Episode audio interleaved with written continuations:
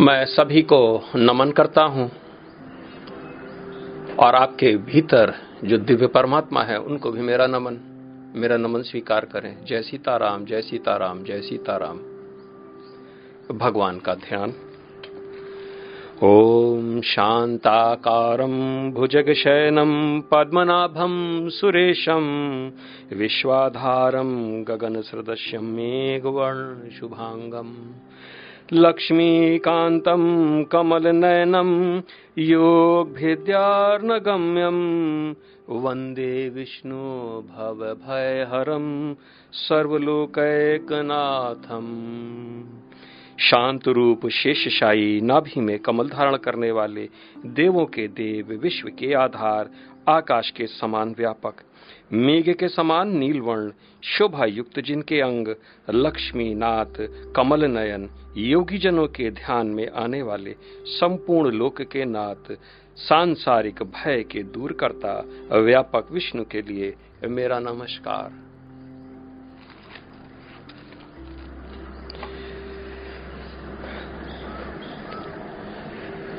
आज अध्याय बारह, भक्ति योग। हम शुरू कर रहे हैं। कल विश्व रूप दर्शन योग को हमने समाप्त किया था। हालाँकि ये ऐसा अध्याय था जिसको आप कभी ये नहीं कह सकते कि ये समाप्त तो होगा, क्योंकि ये भाव के रूप में आप हमेशा इसी प्रकार से भगवान को ऐसा ही देखने की कोशिश करेंगे। जहाँ भी मंदिर जाएँगे, जहाँ पर भी ये संसार, जो भी अच्छा बगीचा इत्यादि जो भी देखेंगे, और आसमान को अगर आप दिन में आप नज़र डालेंगे जो ऊपर नीला है, ये नीला स्वरूप ही भगवान विष्णु का स्वरूप है। साइंस जो भी कह ले, लेकिन भाव के द्वारा हम भगवान को देखते हैं। साइंस कहती है कि ये नीलापन तो केवल कुछ ऊपर, ऊपरी सतह तक है। लेकिन हम लोग यहाँ से जब भगवान को देखते हैं तो नीले वर्ण के भगवान इसी प्रकार से दिखाई पड़ते हैं, जैसे ये आसमान और ये व्यापक है। इसलिए नील वर्ण के रूप में हम लोग देखते हैं। इसके अलावा भी हम जब ध्यान करते हैं, जब आँख बंद कर लेते हैं तो हमें आँखों के सामने कई प्रकार की रोशनियाँ दिखाई पड़ती हैं। सबसे पहले प्राणिक जो सत्ताएँ होती हैं, वो पृथ्वी की रोशनी। और अक्सर लोग कहते हैं कि पृथ्वी की रोशनी हल्की सी हरापन लिए रहता है। आँख के भीतर ध्यान करने के पश्चात ये सब चीज़ें दिखती हैं। और जब बिंदु पे आप एकाग्रचित हो जाते हैं और अपना सांस को भी आप मध्यम कर लेते हैं, यानी कि बहुत धीमे कर लेते हैं, और प्राणायाम के द्वारा ईड़ा और पिंगला अगर नाड़ी को आपने दोनों को जगा दिया, दोनों समान हो गए तब ऐसी अवस्था पे आप कुछ रंग देखते हैं। ये रंग प्रकृति के रंग हैं, यानी कि एक एक एलिमेंट के एक एक महाभूत के। और ये धीमे धीमे हल्का सा सफेदी लिए, रंग अगर आँखों के सामने आता है तो फिर वो आप ये जान लें कि ये जल का है, जल तत्व का, और इसी प्रकार से लाल रंग अग्नि तत्व का और वायु का हल्का सा नीला। इसी प्रकार से गहरा सा नीला, उसमें कालापन लिए हुए रहता है और बहुत ही गहरा नीला, जिसको नेवी ब्लू जैसे कह सकते हैं। और जब आकाश तत्व पे आप पहुँच जाते हैं, तब ऐसी अवस्था पे आप देखेंगे कि ये आकाश तत्व में ये सारे रंग आपको छित्र भित्र ऐसे दिखाई पड़ते हैं, जैसे सब एक में समाये हुए हैं। और आकाश पीछे काला है और बिजली के स्वरूप सारे रंग वहाँ पर इकट्ठा हो जाते हैं। ध्यान की सीमा इसी प्रकार से है। भगवान को आप जिस रंग में भी देख लें, यानी कि उस तत्व में वह विराजमान है। हालाँकि आकाश तत्व तक बहुत ही कम लोग देख पाते हैं और वो केवल अपने नीचे के तत्व को ही बार लगातार देखते हैं। जिनका मन शांत हो गया है वही आकाश तत्व में, क्योंकि अब प्राण आपके आकाश तत्व में समा गए हैं और उसको अब केवल अपने सर के ऊपर रखना, ये ध्यान की विधि है जो मैं आपको बता रहा हूँ। विश्व दर्शन इसी प्रकार से ऐसे ही धीमे धीमे आप उसकी तैयारी करेंगे, लेकिन इसके लिए योगाभ्यास में अति आवश्यक है। कुछ नियम है योगाभ्यास के, नाड़ियों को शुद्ध करना, और योगाभ्यास के द्वारा ही आप ईड़ा और पिंगला नाड़ियों को शुद्ध कर पाते हैं। इसके लिए भी एक निश्चित तरीका है। उस तरीके से ही आपको करना है और भगवान के ध्यान में अपने को लगाना है। भगवान भक्ति योग के द्वारा कुछ ऐसी जानकारी आपको प्राप्त होगी जो कि आप कभी सोचे नहीं होंगे कि आखिर भक्ति योग। अब आप ये नहीं कह सकते हैं कि ज्ञान और भक्ति और ये अलग अलग जो कर्म योग ये सब आप बहुत पहले की स्थिति है। बहुत ही पहले की स्थिति है। और जब तक आपके अंदर वैदे ही भक्ति जागृत नहीं होगी, तब तक आप ये समझ लें कि आप इस संसार में बंधे के बंधे ही रह गए। दुनिया भर की सिद्धि अगर आपने प्राप्त कर लिया तो वो सिद्धि भी दो कौड़ी की है, क्योंकि अगर उसके अंदर भक्ति नहीं है तो फिर कुछ भी नहीं है। भक्ति योग केवल परम ज्ञान के पश्चात ही आपका अपना व्यवहार है। भक्ति योग आपका अपना निजी व्यवहार है, उस परम प्रभु के प्रति। इसमें ढोंग कैसे? लेकिन ढोंग करने वाले तो ढोंग रची लेते हैं। अपने आप को भक्त कहना आसान है, लेकिन भक्ति करना अत्यधिक कठिन है, क्योंकि आपको अपना सब कुछ बलिदान कर देना पड़ता है, और ये बलि केवल इसीलिए है।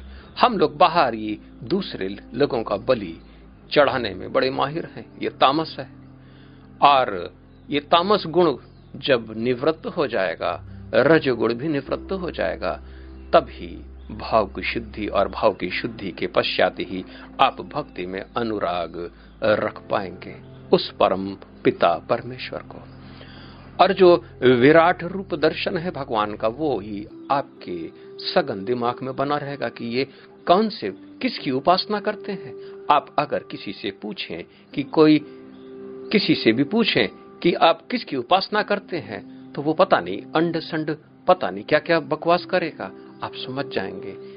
और यही स्थिति आपकी थी। लेकिन अब, चूँकि आप ज्ञान और परम ज्ञान और इससे अलावा भी दिव्य ज्ञान को आपने इस पे अपना मन लगाया तो अब आप उस परम ब्रह्म परमेश्वर, जो कि साकार और निराकार दोनों स्वरूप में है, लेकिन निराकार रूप में भगवान का ध्यान करना निषिद्ध है। कई धर्म वाले हैं जो कह रहे हैं कि भगवान का कोई आकार नहीं, और वो किस प्रकार से अपने को ही समाप्त कर रहे हैं, आप ये देख सकते हैं, समझ सकते हैं। आप उनकी बातों पे ना आए। आप ज्ञानियों लोगों के मार्ग से चलें तो वो बेहतर है। मूड पुरुष जो भी बोले, उसके प्रति ध्यान आपको नहीं देना है, क्योंकि मूर्ता ऐसी ही होती है। वो चिल्ला चिल्ला के कहते हैं। और चिल्ला कर कहना, यानी कि वो आपसे बहुत दूर है। इसलिए वो अपनी आवाज़ को और बुलंद किए हैं। आप पास में होने पर भी मधुर स्वर से आपको सुनाया जा सकता है, लेकिन उनको तो चिल्लाने की आदत है। अगर आप नहीं देखते हैं तो फिर वो आसपास के लोगों को वो मारते हैं, कत्ल कर देते हैं। लोगों को डराने की कोशिश करते हैं, फिर भी हमें उनकी तरफ़ ध्यान नहीं देना है, सोचना भी नहीं है उनकी तरफ़, क्योंकि वो बहुत दूर हैं आपसे। और भी जितना तांडव कर लें, वो आपके पास नहीं आ सकते, क्योंकि भक्त की रक्षा स्वतः साक्षात भगवान ही करते हैं। अगर बहुत और भी कष्ट महसूस होता हो तो अपने को प्रहलाद बना ले, क्योंकि प्रहलाद का कोई भी बांका नहीं कर पाया। प्रहलाद की रक्षा साक्षात भगवान खुद करने चले आए। हमको बस भक्ति करनी है और हमारी रक्षा, हमारे मित्र, हमारे संपत्ति की रक्षा स्वतः हो जाएगी। अगर हम भक्ति पे आरूढ़ हो जाए तो भक्ति योग की हम शुरू करें। भक्ति योग के अंतर्गत में अर्जुन का पहला श्लोक, अर्जुन क्या कहते हैं? अर्जुन ने पूछा, इधर यहाँ पर अर्जुन ने कहा, नहीं, बल्कि उन्होंने क्वेश्चन किया, पूछा। अर्जुन ने पूछा, जो आपकी सेवा में सदैव तत्पर रहते हैं या जो अव्यक्त, निर्विशेष ब्रह्म की पूजा करते हैं, इन दोनों में से किसे अधिक पूर्ण, यानी कि सिद्ध माना जाए? अर्जुन को भली भांत मालूम था कि दो प्रकार के लोग होते हैं। एक निर्गुण ब्रह्म की उपासना में लगे रहते, बस ओम ओम, किसकी पूजा कर रहे हो उनसे पूछो कि जो अव्यक्त है। मन अव्यक्त की कल्पना नहीं कर सकता तो वह ध्यान कैसे होगा? मन चूँकि अव्यक्त की कल्पना नहीं कर सकता, इसलिए वहाँ ध्यान निषिद्ध है। अव्यक्त की उपासना तो केवल जहाँ पर निर्विकल्प है, जहाँ पर मन आपकी पूरी तरीके से डिस्ट्रॉयड हो गया, अब मन कुछ भी न रह गया हो, वहीं पर क्योंकि मन अब ध्यान ध्यान करने के योग्य न रह गया हो, क्योंकि मन ही नहीं है। वहीं पर निर्गुण ब्रह्म की उपासना ये तो तब ही हो सकता है जब आपका उसके लिए क्वालिफाई होते हैं। यानी कि मन पूरी तरीके से आप अलग काट के रख देते हैं और अपने से सारा संबंध उसकी रोक देते हैं। और ये बड़ी उन्नत की, बहुत ही उन्नति की स्थिति है। ये यानी कि ये प्रबुद्धता की तीसरे चरण की बात हो रही है। लेकिन समाज में सभी प्रकार के लोग हैं और कोई भगवान की मूर्तियों से प्रेम नहीं करता, यानी भगवान के रूप से, यानी स्थूल ध्यान नहीं करता है, और वो न सूक्ष्म बल्कि निर्गुण पर ब्रह्म यानी कि अव्यक्त की उपासना करने लगते हैं। कहते हैं कि भगवान तो कभी व्यक्त हो ही नहीं सकते, और वो कहते हैं कि भगवान की जगह पैगंबर और उनके प्रॉफिट्स या कोई और कोई दूसरा मसीहा इस संसार में आते हैं और उस भगवान के विषय में बताते हैं। अब आप उसकी उपासना कर लीजिए और अब आप उसका ध्यान कर लीजिए। इसी प्रकार से बौद्ध धर्म, इसी प्रकार से जैन धर्म और इसी प्रकार से इस्लाम और इसी प्रकार से क्रिश्चियनिटी, ये सब इसी प्रकार से है। उस अव्यक्त की कल्पना। अव्यक्त की कल्पना कैसे कर सकते हो? और ऐसा नहीं है कि ये आज के प्रचलन में है, ये उस समय भी प्रचलन में था, तभी तो ये प्रश्न उत्पन्न हुआ। और ये लोग बहुत गला फाड़ फाड़ के अपने आपको सिद्ध या उत्तम इस प्रकार से मानते हैं तो अर्जुन का ये प्रश्न कि आखिर इन दोनों में से उत्तम कौन है? जो आपकी साक्षात सेवा करने में लगा है, आप यानी कि श्री कृष्ण जो शरीर धारण किए हैं, उनकी सेवा में लग गए।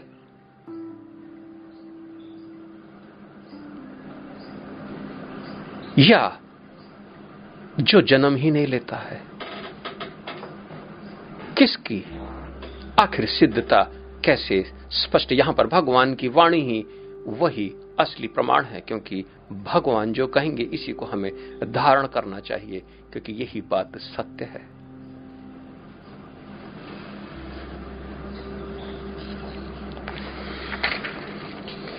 दूसरा श्लोक भगवान का उत्तर, भगवान श्री कृष्ण ने कहा, जो लोग अपने मन को मेरे साकार रूप में एकाग्र करते हैं और अत्यंत श्रद्धा पूर्वक मेरी पूजा करने में सदैव लगे रहते हैं, वे मेरे द्वारा परम सिद्ध माने जाते हैं। इस संसार में पाँच प्रकार की उपासना, सब लोग। और साकार ब्रह्म की उपासना। ये चौथी प्रकार की उपासना होती है। सबसे निकृष्ट ये जो प्रेतों की उपासना करती है, जो मजार में। कोई मर गया, उसको ज़मीन में गाड़ दो और उसके ऊपर एक मजार बना दो और उसको अक्सर लोग कहते हैं, ये समाधि है, समाधि स्थल है, जाओ जाके उसको पूज लो। जीवित रहते हुए भी वो केवल लोगों से लेने की आशा रखता रहा। और अपनी कभी भी सिद्धता वो साबित भी ना कर पाया, लेकिन लोग पैसे कमाने के लिए उन लोगों को गाड़ देते हैं, कब्र बना देते हैं, उसके ऊपर चादर चढ़ाना शुरू करते हैं, और मूर्ख लोग उनके पीछे पीछे लग जाते हैं। एक नया धर्म, एक प्रचलन पे आ गया है, जो कि शिरदी से चला है। अब आप देखें कि किस प्रकार से उनको अब दुर्गा का स्वरूप बना के उनको पूजा जा रहा है। कभी विष्णु, कभी शंकर। वेद की समस्त ऋचाएँ उनको न्यौछावर करने में लगे हैं। उनके व्यर्थ के पाठ इत्यादि बनाए पड़े हैं। मंदिर बनाते चले जा रहे हैं क्योंकि वहाँ से पैसा कमाना है।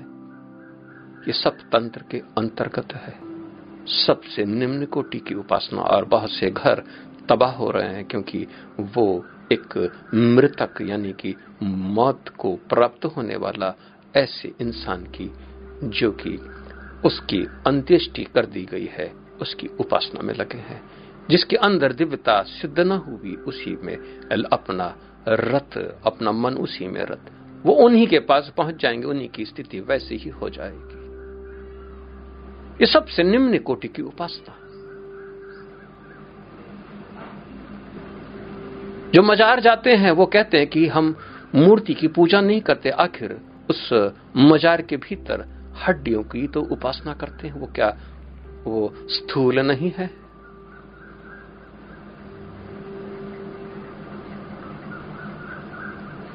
लेकिन मूर्ता से, मूर्ख पुरुष से कौन अपना सर दे मारे? क्योंकि आपका सर फट सकता है, लेकिन उन लोगों की बुद्धि के अंदर ज्ञान नहीं आ सकता, इसलिए जो कर रहे हैं, उनको करने दे। भगवान कह रहे हैं कि जो साकार साकार का अर्थ केवल भगवान के जब भाव की उत्पत्ति, पाँच प्रकार के पंच उपासना, पाँच भाव के स्वरूप, एक ज्ञान विज्ञान के स्वरूप में भगवान गणेश तेजोमयी स्वरूप के अंतर्गत भगवान सूर्य। शक्तिमयी के स्वरूप में माता दुर्गा।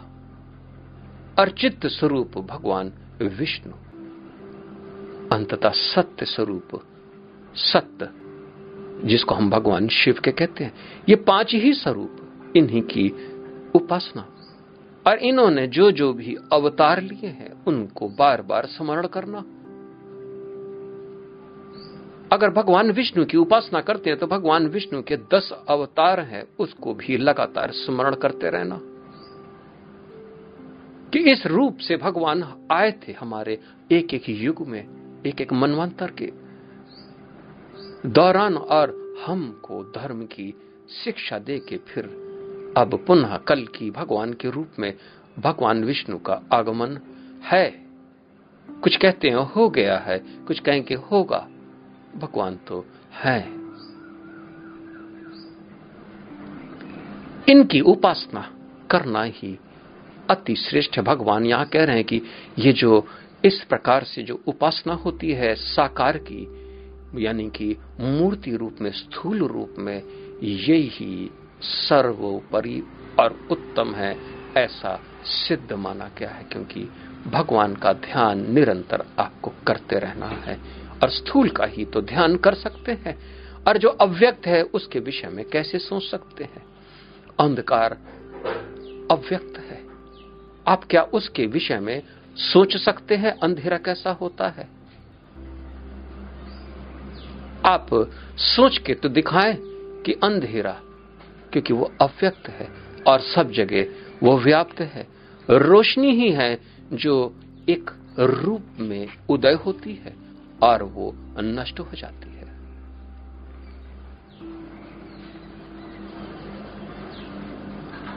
उस अंधेरे का आप तो डर जाएँगे। उसकी कल्पना भी नहीं कर सकते। और इसी कारण वो काले रंग का वस्त्र पहनने की उनकी आदि हुई, क्योंकि वो अव्यक्त की उपासना में लगे हैं, जो कि हो नहीं सकता। उनका मन इसलिए शैतानी हथकंडों में अपना पूरा जीवन गुजारते हैं।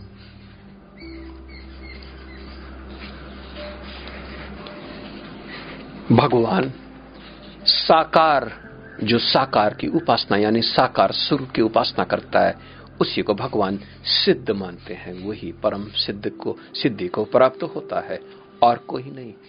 आप भक्त चूँकि भगवान से अगर ईर्षा है, उनके रूपों से ईर्षा आप नहीं मानते तो फिर आप संसार में कहते, मैं, भाई, मैं तो उनके किसी रूप ने, भगवान तो इससे भी अलग आप तर्क, कुतर्क इत्यादि करके अव्यक्त की कहेंगे कि मैं तो अव्यक्त को मान, मानता हूँ और कुछ भी नहीं मानता।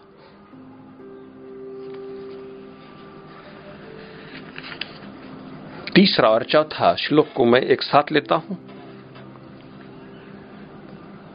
पुनः भगवान कहते हैं, लेकिन जो लोग अपनी इंद्रियों को वश में करके तथा सबों के प्रति संभाव रखकर परम सत्य की निराकार कल्पना के अंतर्गत उस अव्यक्त की पूरी तरह से पूजा करते हैं, जो इंद्रियों की अनुभूति से परे है, सर्वव्यापी है, अकल्पनीय है, अपरिवर्तनीय है, अचल तथा ध्रुव है, वे समस्त लोगों के कल्याण में संलग्न रहकर अंततः मुझे प्राप्त करते हैं। अव्यक्त की स्थिति अलग है, क्योंकि अव्यक्त का अर्थ होता है कि हर जगह वो व्याप्त है और वो किसी रूप में नहीं है।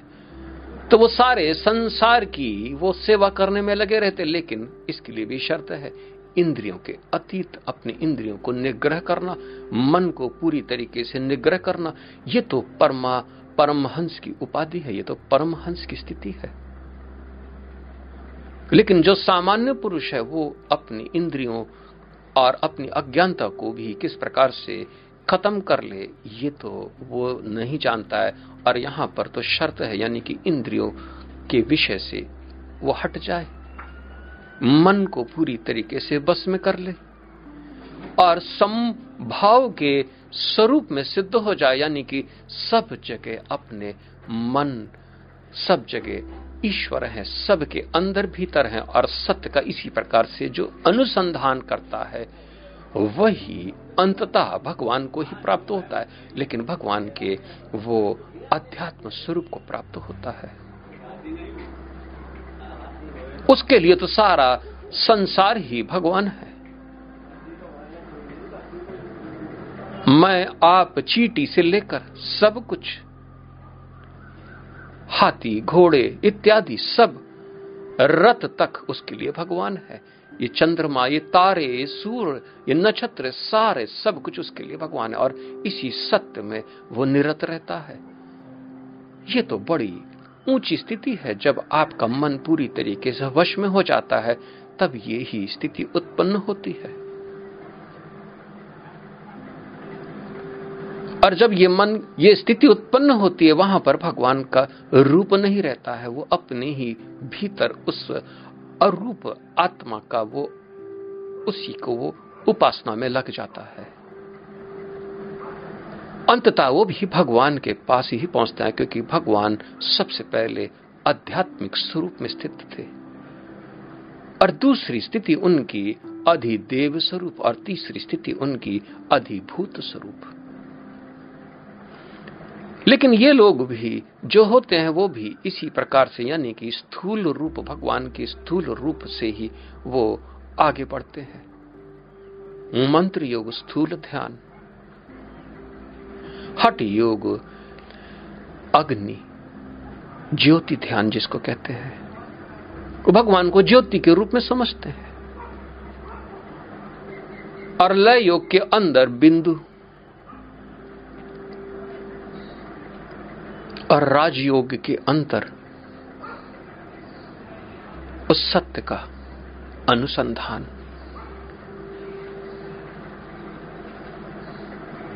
अपनी ही आत्मा, जो सर्वज्ञ है, अव्यक्त है, उसकी राजयुग के सभी लोग अधिकारी नहीं है। अंततः वो स्थूल से ही तो आगे जानते हैं। एक भगवान कह रहे हैं, ये तो केवल एक विशेष लोगों के लिए है, लेकिन हम लोग अगर ये विशेष बनने की पहले से होड़ में घुस जाएँ और अपने को पहले से ही ढोंग इत्यादि करके हम बोल दें कि हम वो विशेष वाले स्थान पे मैं बैठूँगा, बगैर अपने इंद्रियों को निग्रह करे तो वो झूठ और कोरी कल्पना है। भक्ति आपको करनी पड़ेगी।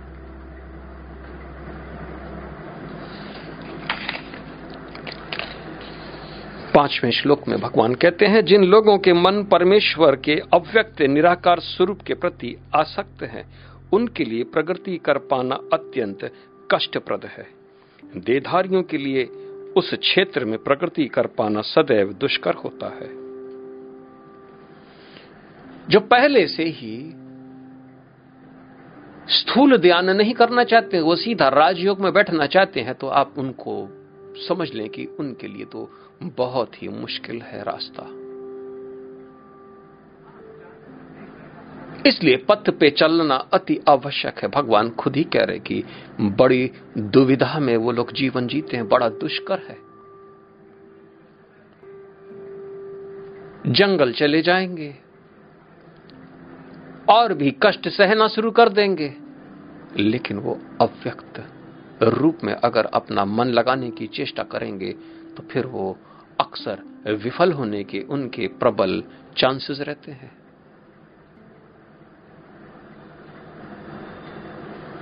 केवल ईर्षा भाव के कारण हम भगवान के रूप पे ध्यान नहीं करते क्योंकि न ये नहीं हो सकते। भगवान तो वही है और अव्यक्त है, और ये इसमें आपने दृढ़ता कर ली तो फिर आप समझ लो कि अब आपके बुरे दिन शुरू क्योंकि अब आप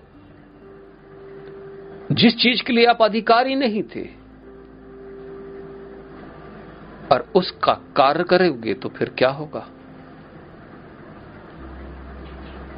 और ऐसी परंपरा में हम लोग जी रहे हैं। हम लोग अक्सर कठिन रास्ते पे चलना को कहते हैं, ये चलना हुआ। जबकि भगवान अत्यधिक सरल है। ज्ञान एक ताले को खोलने के लिए आपको केवल एक चाबी की आवश्यकता होती है, एक बड़ा हथौड़ी की क्या आवश्यकता? सौ हाथी लेके उस ताले को खींच के तोड़ने की चेष्टा करने से क्या लाभ जब आपके पास चाबी? लेकिन मूण लोग जितनी शक्ति लगाते हैं, वो उतने ही सोचते हैं कि यही परम था, अब मैंने उखाड़ फेंका ताला, दरवाज़ा को मैंने खोल दिया, लेकिन आप इतनी शक्ति लगाते हैं, फिर उसमें रहने योग्य स्थिति नहीं रहती है। फिर वो घर के दरवाजे, किवाड़े और दीवाल भी हिला देते हैं और कुछ तो घर ही गिरा देते हैं, फिर उसमें रहने से क्या फ़ायदा? बुद्धिमान पुरुष तो केवल चाबी,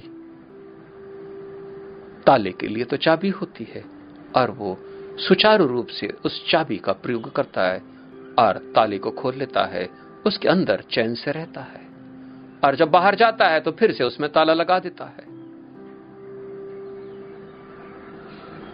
आपको तय करना है कि आप मूड हैं कि बुद्धिमान। भगवान ने सरल रास्ता बना रखा है, फिर भी अगर आप ये सोचते हैं कि नहीं, मुझे सरल रास्ता नहीं चाहिए, मुझे तो उपद्रव करके ही क्रांति लानी है तो फिर आप ये सोच लें कि ये बहुत ही घातक होगा, क्योंकि उपद्रव से क्रांति प्राप्त नहीं हो सकती है। मैं तो इसको उपद्रव ही कहता हूँ, क्योंकि ऐसा हमारे सनातन धर्म में जो चीज़ मनाही है, उसके लिए आप वही आतुर हो रहे, वही करने के लिए, कि ये सीधा कैसे हो गया? Enlightenment is now made easy ये बड़ा आसान है। आपको केवल भगवान के उस दिव्य रूप का ही तो स्मरण करना है, जो कि अव्यक्त रूप में वो परिणित हो जाता है। क्योंकि भगवान वही अव्यक्त है, लेकिन वो साक्षात रूप में, तेज, तेजस रूप में आपके सामने प्रकट हुए हैं। और आप तो स्थूल में है। आप स्थूल से तेजस में जाना है। अब वो तेजस से फिर आपको और लेकर चला जाएगा। लेकिन स्थूल ध्यान तो करो। आपने पहले ही से ही हट निश्चय कर लिया कि नहीं, अब हम सीधा उस तुरी स्थिति में हम सीधा प्रवेश करेंगे, बगैर किसी रास्ते से। सौ हाथी, क्या मैं तो शक्तिशाली हूँ? मैं पाँच सौ हाथी इकट्ठा कर लूँगा, मैंने बहुत धन कमाया है, मैं तो इस ताले को तोड़ के दिखाऊँगा, और ऐसे मूड अपने सारा धन इत्यादि सब छोड़कर जंगल चले जाते हैं, और वहाँ पर कष्ट पाते हैं। कष्ट के सिवा कुछ नहीं। जबकि भगवान ऐसा कभी कहीं पर भी भगवान ने बोला ही नहीं। भगवान कहते हैं कि नित्य अपने कर्म करो, फल छोड़ दो। साकार परमेश्वर की उपासना करो। निराकार की बात करो, लेकिन उसको साकार के भीतर, निराकार क्योंकि आप भी उस निराकार की स्थिति में हो, लेकिन साकार रूप रखे तो हो। अपने शरीर को धिक्कारो नहीं, क्योंकि इसी के बीच में, इंद्रियों के रूप में मैं स्थित हूँ, मन के रूप में। इस शरीर को कलेश देने से आप केवल कलेश को ही प्राप्त होते हैं, भगवान को नहीं। भगवान तो सहज है, सरल है। घर बैठे ही आप भगवान को प्राप्त कर सकते हैं। इसके लिए आपको किसी को छोड़ने की कोई आवश्यकता नहीं, केवल आपको कर्म के फल त्यागने हैं, वो भी आपके मन के भीतर, बाहर भी आपको चिल्लाना, गला फाड़ने की आवश्यकता नहीं है। कि मैंने कर्म के फल त्याग दिए, मैं कर्मों के फल नहीं भोगता। अरे, भोगता तो शरीर के भीतर, वो दिव्य परमात्मा है। आप केवल दृष्टा के रूप में इस भोक्ता को देखें तो वो आनंद लेते हुए उसको देखें तो भगवान को आप प्रसाद चढ़ा रहे हैं, वो बाहर भी खाता है और आपके भीतर भी तो खाता है। उसको आपको देखना है। उस प्रभु को चिंतन तो यही तो चिंतन करना है।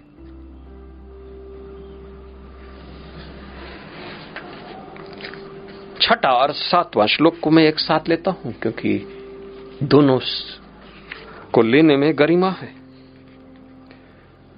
भगवान पुनः कहते हैं, जो अपने सारे कार्यों को मुझमें अर्पित करके तथा अविचलित भाव से मेरी भक्ति करते हुए मेरी पूजा करते हैं और अपने चित्तों को मुझ पर स्थिर करके निरंतर मेरा ध्यान करते हैं, उनके लिए हे पार्थ, मैं जन्म मृत्यु के सागर से शीघ्र उद्धार करने वाला हूँ। शीघ्र, भगवान यहाँ शीघ्र कह रहे बड़ी जल्दी काम होते हैं इसमें। ज्ञान तो है ही है आपके पास। मन, बुद्धि, चित्त बस भगवान में लगा देना है। और भगवान कह रहे हैं इनको, मैं ये जरा और ये जन्म मृत्यु के समस्त बंधन से उद्धार करा लेता हूँ बहुत ही शीघ्र।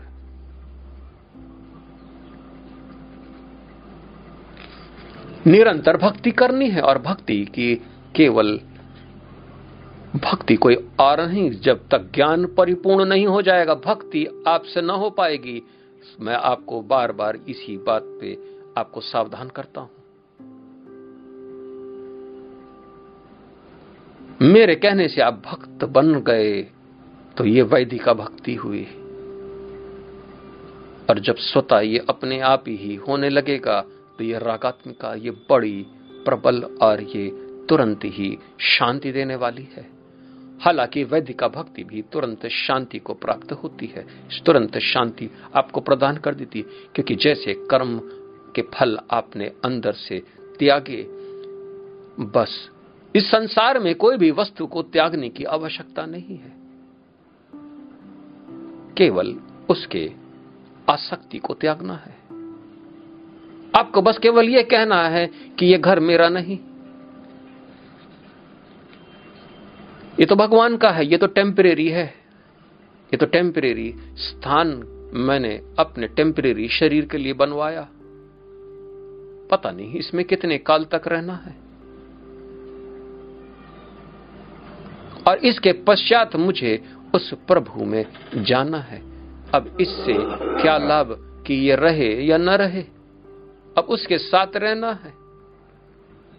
अपनी जो छोटी मोटी ज़रूरत के लिए जो जिससे आपका जीवन निर्वाह होता है, उसके लिए चेष्टा करना है। बहुत सा धन बैंक में रखने से कोई लाभ ना होगा। ये धन आपकी रक्षा नहीं कर पाएगा। बहुत लोग इस धन के चक्कर में पतंगे के समान वो खत्म हो गए। बीमारी में आप अस्पताल में भर्ती हो सकते, लेकिन धन से आप जीवित नहीं रह सकते, क्योंकि बहुत लोगों का धन किसी काम ना आया।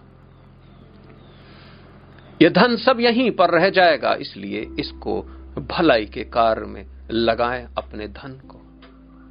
भक्त बने, अब भक्त कभी संग्रह नहीं करता। वो भगवान के अपने स्वरूप में स्थित रहता और भगवान के कार्य में अपने को लगाता है।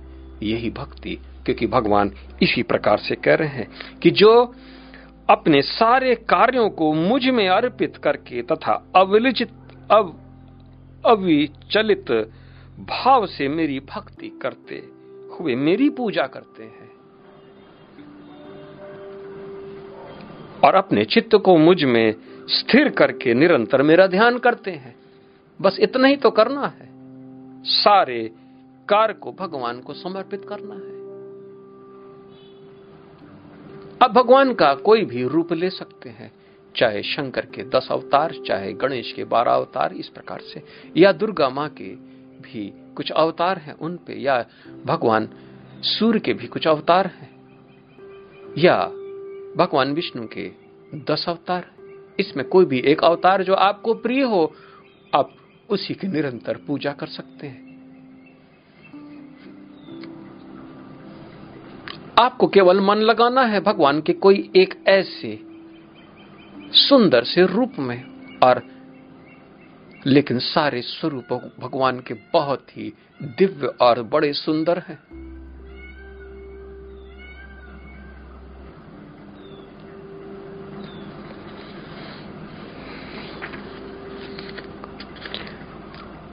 आठवां सूक्त।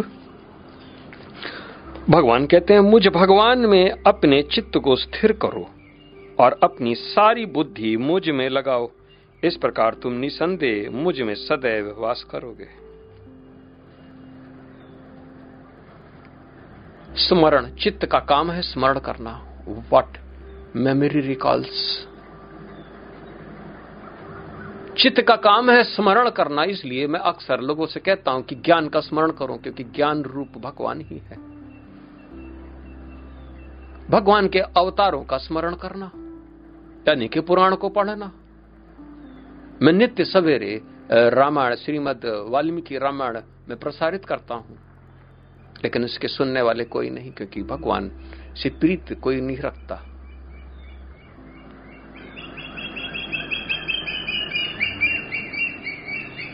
हम भगवान के सोने की मूर्ति के लिए धन कमाते हैं और उसको एक सोने की मूर्ति से लेके हम घर में हम सजा लेते हैं। लेकिन हम भगवान की चर्चा नहीं करते, यानी अपनी मन और बुद्धि, यानी कि चित्त, जब तक आप भगवान की चर्चा नहीं करेंगे, तब तक आप भगवान को स्मरण नहीं करेंगे। भगवान कह रहे हैं कि अपना चित्त मुझमें लगाओ, यानी कि स्मरण। बार बार सोचो, भगवान क्या है? कैसे अपनी सारी बुद्धि लगाओ भगवान को जानने में? अब भगवान को कैसे जानोगे? जब भगवान की बताई हुई रास्ते पे उनके विषय में सुनोगे। बार बार उनका स्मरण करो कि भगवान कैसे दिखते होंगे।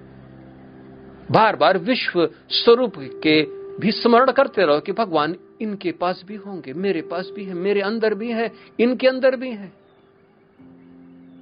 सब जगह व्याप्त है, वो मेरे भीतर भी है और मेरे ही रूप में वो भी स्थित है।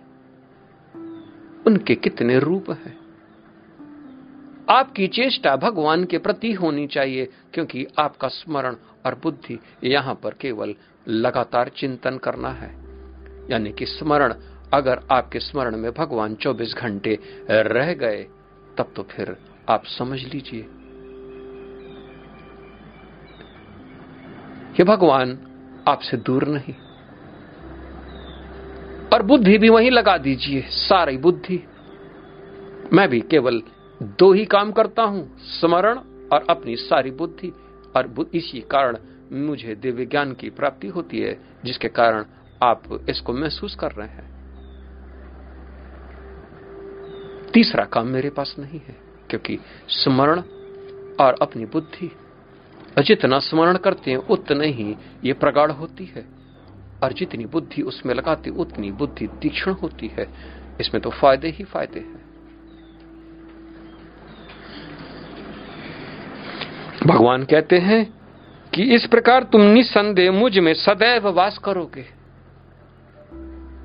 अगर आपको भी भगवान के भीतर वास करना है तो बस दो काम में लग जाएँ, सदैव उनका चिंतन और सारी बुद्धि भगवान में लगाते हैं। लेकिन हम लोग कुछ और करते हैं। बुद्धि कहीं और, स्मरण किसी और का। बस ऐसे ही जीवन जीते हैं और सोचते हैं कि भगवान मुझे पार करा दें। ये न हो पाएगा।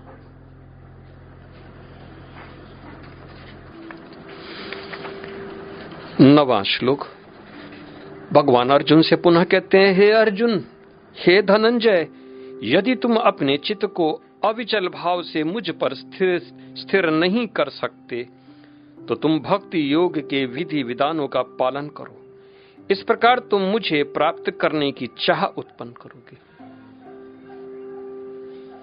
अगर आप स्थिर नहीं कर पा रहे हो, आप स्मरण उनका नहीं कर पा रहे हो तो आप भक्ति के जो विधान है धीमे धीमे उसमें आगे बढ़ो। आखिर भक्ति के क्या विधान है? आप नारद भक्ति सूत्र देखें। सबसे पहले आप भगवान को, आप एक काम से शुरू करें, यानी कि भगवान को खाना खाने से पहले हम भगवान को भोग चढ़ाएँ, भोग लगाएँ, और वही प्रसाद को ही ग्रहण करें। तो आप बहुत ही गंदे गंदे खाना से आप निवृत्त हो गए अब प्याज, लहसुन मांस, मदिरा, और इन सब चीज़ों से अपने को दूर कर लोगे। क्योंकि सबसे पहला यही नियम है।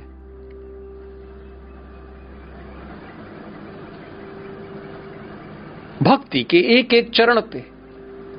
अगर आपके घर में भगवान की मूर्ति नहीं है तो भगवान की मूर्ति आप स्थापित कराया खुद स्थापित करने न बैठ जाए। किसी पंडित को बुला के यथाविधि उसको कराएँ और उसको रोज नहलाएँ, धुलाएँ। पंचो उपचार से उनकी विधि से पूजन करें, नहीं तो विशेष त्योहारों में षोडश उपचार से। अपने घर के अंदर जितने भी लोग हैं, उनको रोज भगवान को नमन करने के लिए कहें और बाहर इत्यादि भी लोग आते हैं, उनको भी आप इसी प्रकार से नमन करें। जैसे आप भगवान को नमन करते हैं। धीमे धीमे आपको उस रास्ते पे चलने से ही तो भक्ति का भाव उत्पन्न होगा। अगर आप ये सोचते हैं कि भक्ति मेरे लिए नहीं है तो आप उस रास्ते पे चलने के लिए आपने क्या प्रयास किया? अगर आपने कोई प्रयास ही नहीं किया और ये कह दिया कि भक्ति के लिए मैं इंटरेस्टेड नहीं हूँ, ये मेरे इंटरेस्ट का सब्जेक्ट नहीं है तो फिर ये सब व्यर्थ है। मृत्यु जब आएगी, तब आपका ये जो बढ़िया, जो सेंटेंस है, जो ग्रामर के साथ इतना सुंदर तरीके से आप जो कहते हैं कि ये मेरे इंटरेस्ट का विषय नहीं है, तब आपको ये बात स्मरण में आ जाएगी। ये काम ना आएगा उस दिन। भगवान को भज लो, आज भज लो, कल भज लो, और मृत्यु के समय भी भज लो।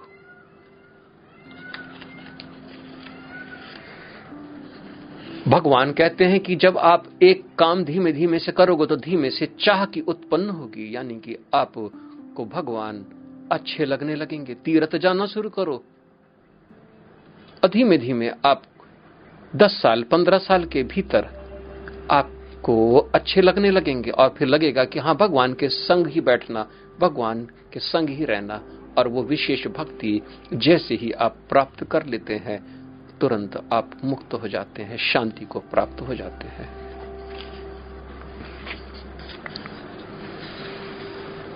दसवें श्लोक में भगवान कहते हैं, यदि तुम भक्ति योग के विधि विधानों का भी अभ्यास नहीं कर सकते तो मेरे लिए कर्म करने का प्रयत्न करो। भगवान तो और भी आपको आसान बनाते जा रहे हैं कर्म। कि भक्ति नहीं कर पा रहे हो तो कोई बात नहीं। लेकिन ये बात अर्जुन के लिए थी। अर्जुन को वो बड़ा चाहते थे भगवान। क्योंकि अर्जुन को ज्ञान उन्होंने दिया।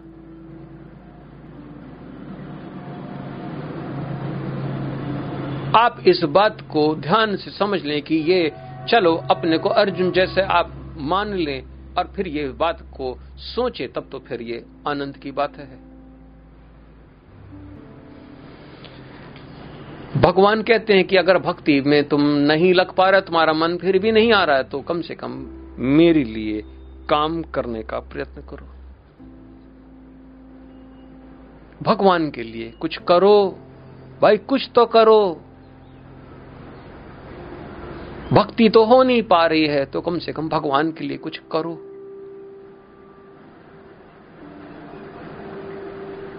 भगवान अनुरोध कर रहे हैं। क्योंकि मेरे लिए कर्म करने से तुम पूर्ण अवस्था यानी कि सिद्धि को प्राप्त कर लोगे, क्योंकि भगवान कह रहे कि कर्म भगवान के लिए करो। भगवान के लिए कर्म आप लोग करते हैं कि नहीं करते हैं?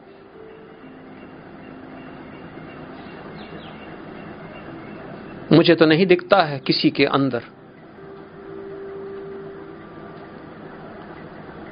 भगवान के कर्म अलग होते हैं, पवित्र कर्म जिसको हम बार बार कहते हैं पवित्र कर्म। पवित्र कर्म करना, यानी भगवान के लिए करना, भगवान का संदेश लोगों के पास पहुंचाना, यही तो भगवान के कर्म है। और इसके अलावा स्वधर्म का पालन करना। यो तो आपका धर्म है, यो आपका कर्म है, लेकिन भगवान कह रहे मेरे लिए कुछ करो तो कम से कम।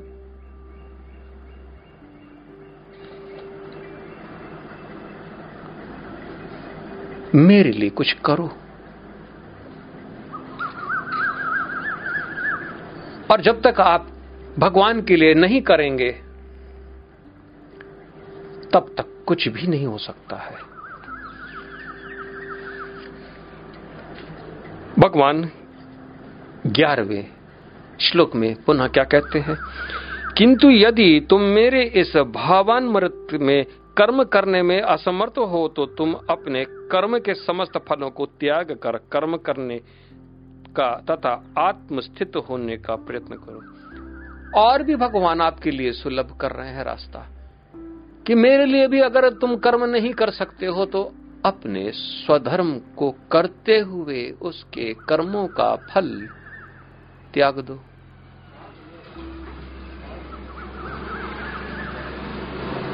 वह भक्ति नहीं हो पा रही, चलो ठीक है। भगवान के लिए कर्म करो। चलो, वो भी नहीं हो पा रही, चलो ठीक है। अपने स्वधर्म का पालन तो करो और कर्म के फल को बस त्याग दो। भगवान कह रहे हैं कि ऐसा करने से भी तुम आत्मस्थित होने हो जाओगे। प्रयत्न तो, तो आपको करना है प्रयत्न भी नहीं क्योंकि यहाँ पर भगवान कह रहे हैं कि तथा आत्मस्थित होने का प्रयत्न करो। आप अगर प्रयत्न ही नहीं करोगे तो पहुंचोगे कैसे? मैं आपसे पहले भी कह चुका हूँ कि मैं ज्ञान आपको दे सकता हूँ, लेकिन आपको अपने कंधे पे बैठाल कर इस भव सागर को तार न कराऊँगा। और यही कारण है कि मैं अपने शिष्यों को पहले ही दिन मुक्त कर देता हूँ। जो मेरे से जुड़ता है, मैं कहता हूँ कि मैंने तुमको मुक्त कर दिया। क्योंकि मैं ये बोझ लेने, चल, लेकर चलने की मेरे अंदर आदत नहीं है। और जो ऐसा कहते हैं कि मेरे पीछे लगे रहो और इतनी भीड़ इकट्ठा कर लेते हैं और अभी अपनी भक्ति भी करवा लेते हैं, अपने को पुजवा भी लेते हैं, लेकिन वो लेके कैसे जाएँगे? क्योंकि वो लोग भी इस मार्ग पे नहीं चलते आपको प्रयत्न करना है और मैं आपसे कह दूँ कि आपका प्रयत्न निष्फल नहीं है, क्योंकि आपने इतना प्रयत्न कर दिया कि रोज साढ़े छह बजे से साढ़े सात के भीतर में आप सुनने का आपने ये ये भी तो प्रयत्न ही तो है। थोड़ा सा और प्रयत्न, एक कदम आगे तो एक कदम और आगे। आप ये देखने की कोशिश करें कि आपकी क्या हानि हुई। भगवान की चर्चा सुनने में आपकी अगर कोई हानि हुई तो फिर मैं इसके लिए दोषी हूँ। लेकिन यह भी स्वतः आप ही नहीं तो किया है।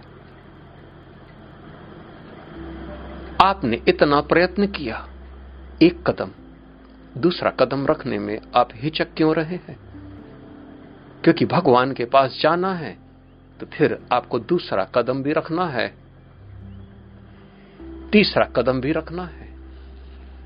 और आपको इस ज्योति पथ पर अग्रसर हो जाना है।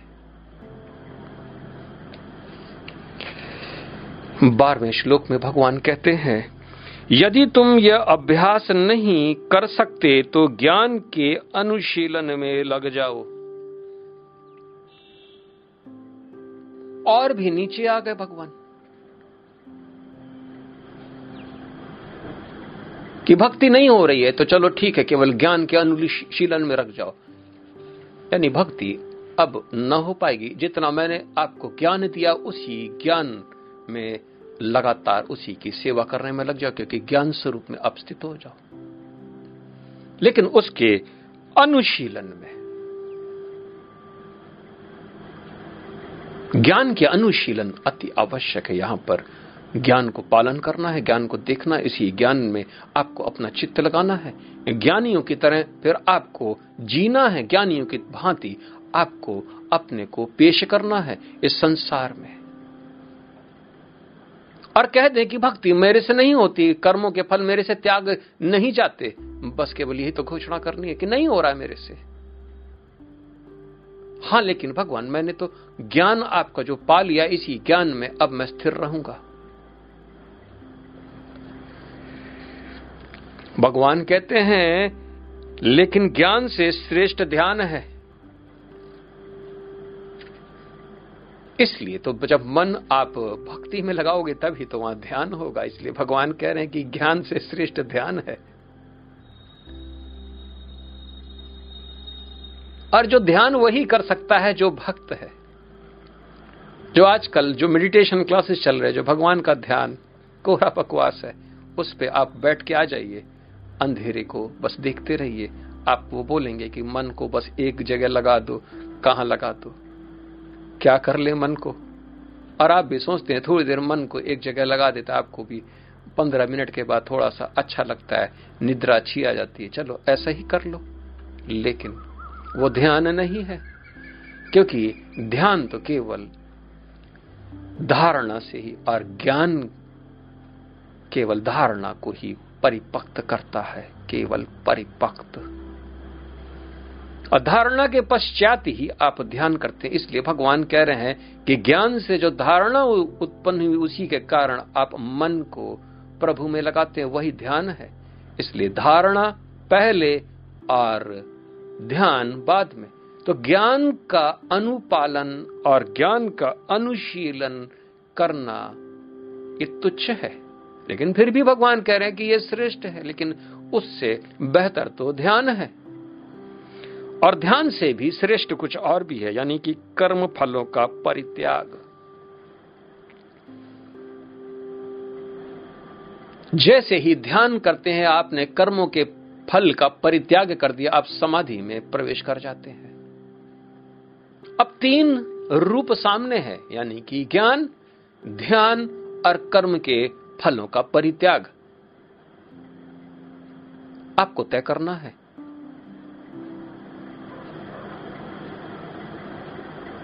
जो निम्न बुद्धि के लोग होते हैं वह ज्ञान को पालन करने के पश्चात वो कहते हैं कि बस यहीं तक काफ़ी है। अब मैं आगे ना बढ़ूँगा, मैं ध्यान नहीं हो सकता, मैं ध्यान नहीं करूँगा।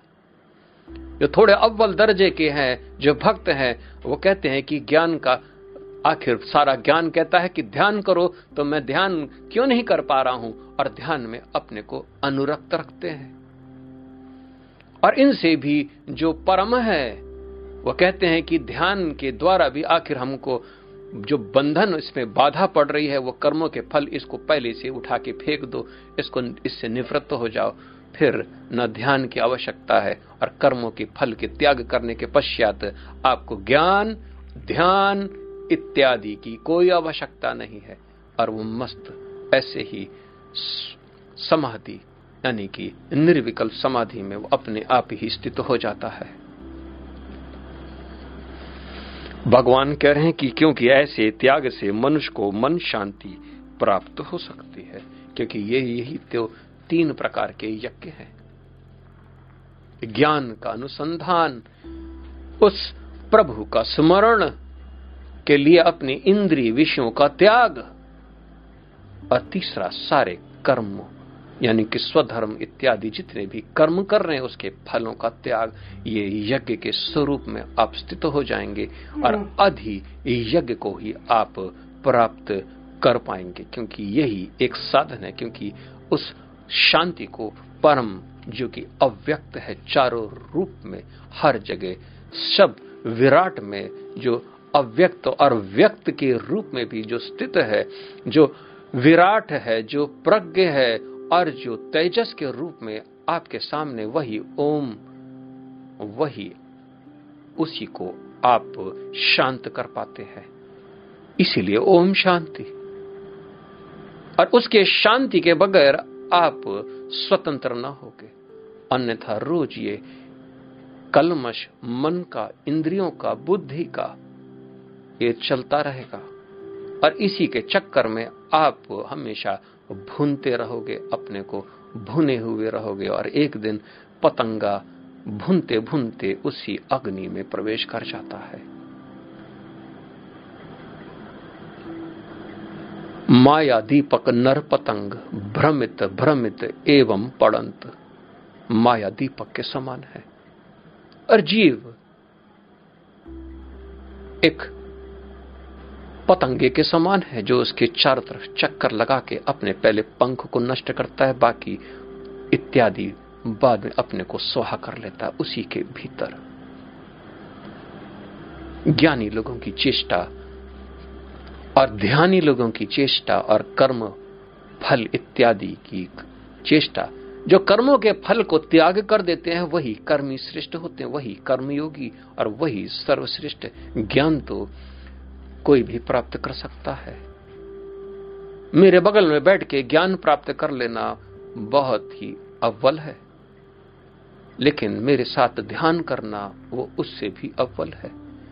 और मेरे साथ चलना वो सबसे ज़्यादा अव्वल है, क्योंकि मैं तो कर्मों के फल का त्याग, ध्यान और ज्ञान से संपन्न हूँ।